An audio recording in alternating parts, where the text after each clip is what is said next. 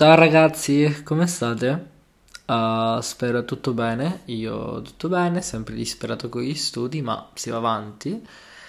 Allora, oggi più che un tema vi introduco più sul mio mondo, o meglio, su un termine che abbiamo inventato io e questa mia amica. Se ci stai ascoltando, ciao Aurora. Uh, veramente c'è questo termine che mi ha fatto molto ridere quando l'ho sentito in, all'inizio, che l'uomo cerbiatto. Voi direte perché associ un uomo a un cerbiatto?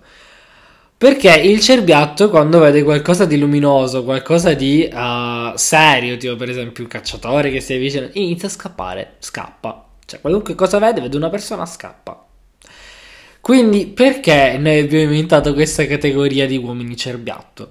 Perché loro, uh, uomini appunto, che uh, si fanno i grossi, si fanno i belli, eccetera, eccetera, si credono, credono che, credi magari che vogliono qualcosa di serio, o comunque si, si comportano come, per, come, se avessi qualcosa di serio, cioè ti presentano agli amici, ti presentano alla famiglia, ti presentano a tutto il mondo, però poi al quaglio, quando magari tu gli vai a chiedere al quaglio, nel senso al, al nocciolo della questione, quando tu vai a chiedere, senti, ma quindi noi che siamo?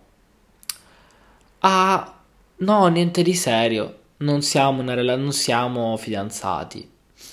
Cioè, tu ci rimani pure, dici scusa. Cioè, dopo che mi presenti ai tuoi amici, mi presenti alla tua famiglia, mi presenti a tutti i cazzi, vieni a dire sta roba qui. Ah, vabbè.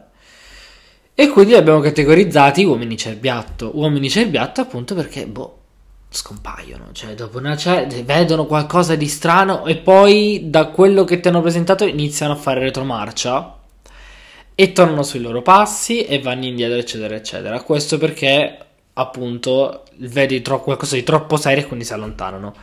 Ma ovviamente non è che stiamo parlando di non so una frequentazione che dura da un mese, che potrebbe essere magari confuso con love bombing.